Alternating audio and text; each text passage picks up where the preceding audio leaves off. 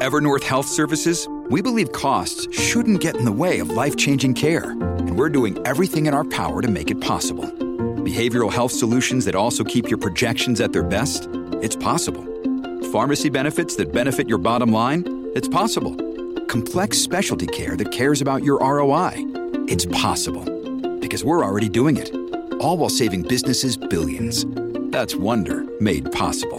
Learn more at evernorth.com/wonder. Podclass, i podcast di classe editori.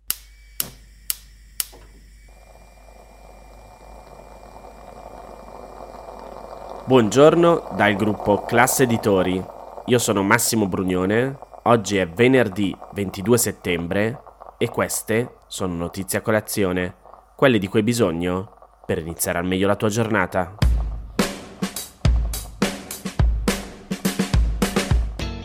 A tre anni di distanza dall'introduzione delle linee guida dell'allora ministro Speranza, che hanno ampliato l'accesso all'aborto farmacologico in Italia, soltanto tre regioni su 20, Toscana, Emilia-Romagna e Lazio, le applicano.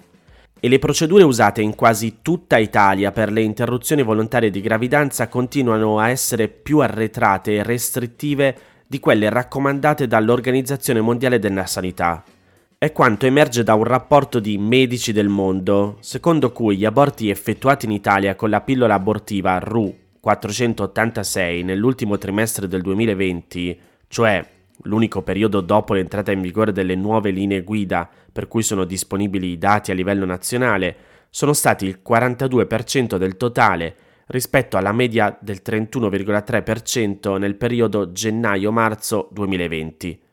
In crescita ma una percentuale molto più bassa di quella analoga in Francia e in Inghilterra, dove gli aborti farmacologici sono oltre il 70% del totale, oppure dei paesi del nord Europa, dove sono oltre il 90%. La ginecologa Marina Toschi di ProChoice, rete italiana contraccezione e aborto, tra le associazioni che più hanno spinto per l'aggiornamento delle linee guida, dice che le nuove linee di indirizzo sono rimaste una buona teoria. Il Ministero della Salute ha chiesto alle regioni di applicarle, ma se non lo fanno non succede nulla. E infatti tre regioni, Piemonte, Umbria e Marche, tutte governate da giunte di centrodestra, hanno espressamente deciso di non applicare le nuove linee di indirizzo. La questione non è solo formale perché le nuove linee di indirizzo sulla interruzione volontaria di gravidanza con mivepristone e prostaglandine, diffuse da una circolare dell'agosto 2020 del Ministero della Salute, come dicevamo prima, allora guidato da Roberto Speranza, all'epoca faceva parte di articolo 1, poi è rientrato nel PD. Comunque, dicevamo, le linee guida non solo cercano di avvicinare l'uso della pillola abortiva RU 486 agli standard medici riconosciuti a livello internazionale, ma sono anche un modo per ridurre l'impatto dell'obiezione di coscienza sull'accesso alle interruzioni volontarie di gravidanza senza cambiare la legge 194 che regola l'aborto. Secondo l'ultima relazione del Ministero della Salute sull'applicazione della legge 194, in Italia è obiettore il 64,6% dei ginecologi, cioè circa 2 ginecologi su 3 il 44,6% degli anestesisti, quindi quasi uno su due, e il 36,2% del personale non medico, con picchi però che arrivano a superare l'84% di medici obiettori nella provincia autonoma di Bolzano, dell'83% in Abruzzo, dell'82% in Molise e dell'81% in Sicilia. Tornando alla pillola abortiva, quella che emerge è che la maggior parte delle regioni non ha recepito le linee guida e alcune le hanno persino osteggiate. Nell'ottobre 2020, per esempio, la giunta di centrodestra che guida il Piemonte ha diramato una circolare di indirizzo sull'aborto farmacologico che vieta ai consultori di somministrarla. La circolare regionale limita l'uso della RU 486 agli ospedali e affida alla direzione sanitaria la valutazione circa le modalità di ricovero. A oggi in tutte le regioni, tranne quelle che dicevamo prima, Toscana, Emilia-Romagna e Lazio, le donne sono costrette ad assumere la pillola abortiva in ospedale, di solito andandoci minimo tre volte, per la prima pillola, per la seconda, per un controllo, o addirittura in regime di ricovero, contrariamente a quanto raccomanda l'Organizzazione Mondiale della Sanità, e molti ospedali tuttora praticano solo aborti chirurgici, non quelli con la RU 486. La prima regione a deliberare sulla somministrazione dei farmaci per l'aborto farmacologico in ambulatori extraospedalieri collegati con gli ospedali è stata la Toscana, guidata da una giunta di centrosinistra a partire dal 16 novembre 2020. Poi l'Emilia-Romagna, anch'essa governata al centrosinistra, ha avviato una sperimentazione per la somministrazione nei consultori, ma solo entro le sette settimane e in pochi centri. A giugno 2023 in Emilia-Romagna la possibilità di accedere all'interruzione volontaria di gravidanza farmacologica in consultorio era prevista a Parma, a Modena e a San Giovanni in Persiceto, un comune di circa 28.000 abitanti della città metropolitana di Bologna. Secondo Medici del Mondo, il 62% degli aborti praticati in Emilia-Romagna nel 2021 e l'88% di quelli praticati a Bologna nel 2022 è stato fatto con la pillola abortiva, tra l'altro liberando la sala operatoria per altri interventi.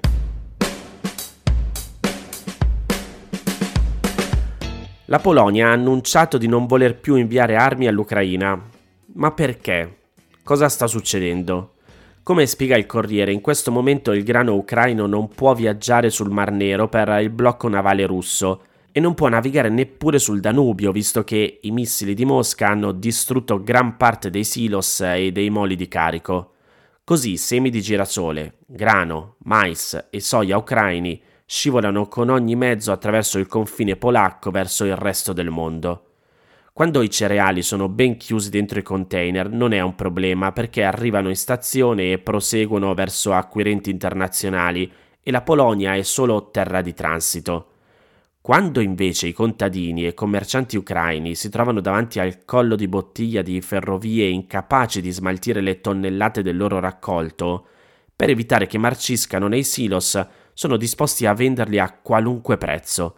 Li scaricano da un camion, li portano nel baule delle automobili, deviano interi convogli e aprono nottetempo i container per spacciarne il contenuto anche al peggior offerente.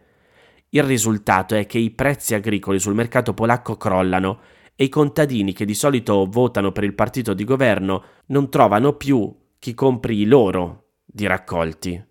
Sono mesi che la Polonia è in allarme, ma ora con le mietitrici in azione non può più tenere a freno la paura. I sondaggi vedono il PIS, il partito polacco di maggioranza, diritto e giustizia, affondare nei sondaggi e non a caso il presidente polacco spiega la questione con una metafora. L'Ucraina è come uno che sta annegando e si aggrappa a tutto ciò che trova, anche al suo soccorritore, rischiando di trascinarlo sott'acqua.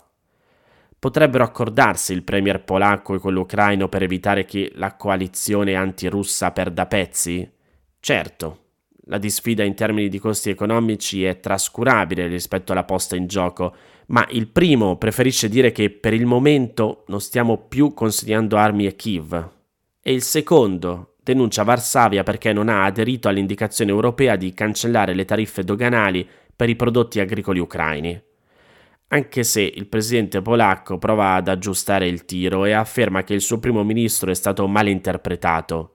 Secondo me, dice il presidente polacco, intendeva dire che non trasferiremo all'Ucraina le nuove armi che stiamo acquistando attualmente, mentre modernizziamo l'esercito polacco. Schermaglie commerciali che includono le proteste polacche per 17 campioni di cereali ucraini contaminati da salmonella, e altrettanti da pesticidi. A rischio c'è anche l'accoglienza di Varsavia al milione e passa di ucraini in fuga dai bombardamenti e soprattutto il ruolo polacco di sostenitore della resistenza all'invasione russa. La Polonia ha offerto sin dal primo momento le armi sovietiche che aveva in magazzino, poi è passata a consegnare quelle della Nato, poi ha utilizzato i suoi ottimi rapporti con Washington per sostenere forniture sempre più sofisticate da parte di chi ne aveva, compresi i caccia F-16. Kiev e Varsavia bisticciano.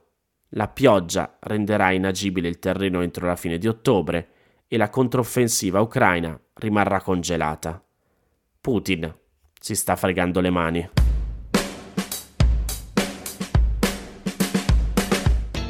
Secondo una recente indagine del Guardian riportata da Wired, circa il 98% della popolazione dell'Europa vive in zone dall'aria altamente inquinata.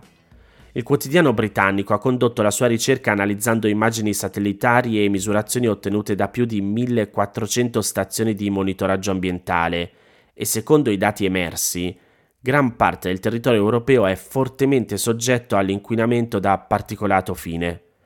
Il Ministero dell'Ambiente e della tutela del territorio e del mare spiega che le cellule di particolato fine che si disperdono nell'aria sono generate da quasi tutti i tipi di combustione, comprese quelle di motori di auto e motoveicoli, degli impianti per la produzione di energia, della legna per il riscaldamento domestico, degli incendi boschivi e di molti altri processi industriali.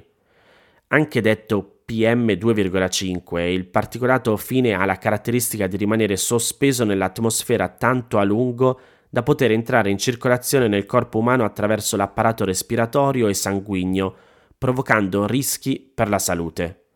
L'Organizzazione Mondiale della Sanità spiega che ogni anno questo tipo di inquinamento provoca 7 milioni di morti in tutto il mondo.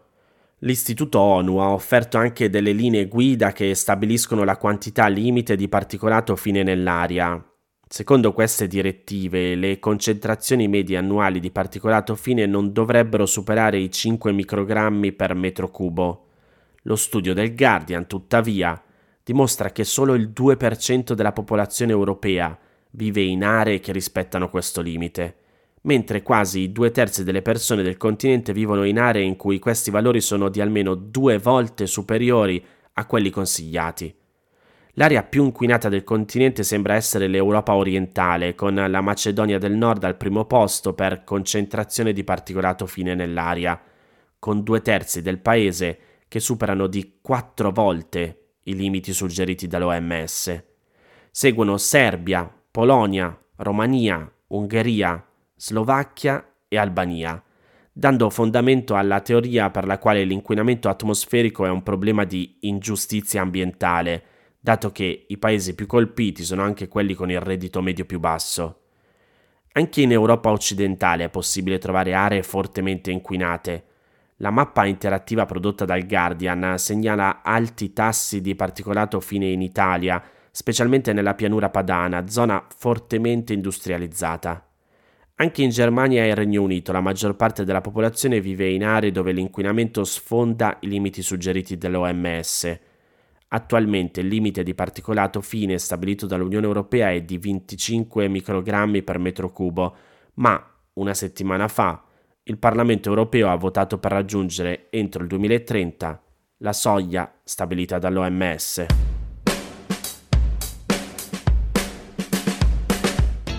Queste erano le notizie a colazione di oggi. Se volete suggerirmi alcune notizie o mandarmi i vostri commenti su quelle trattate, potete scrivermi all'indirizzo notiziacolazione.it.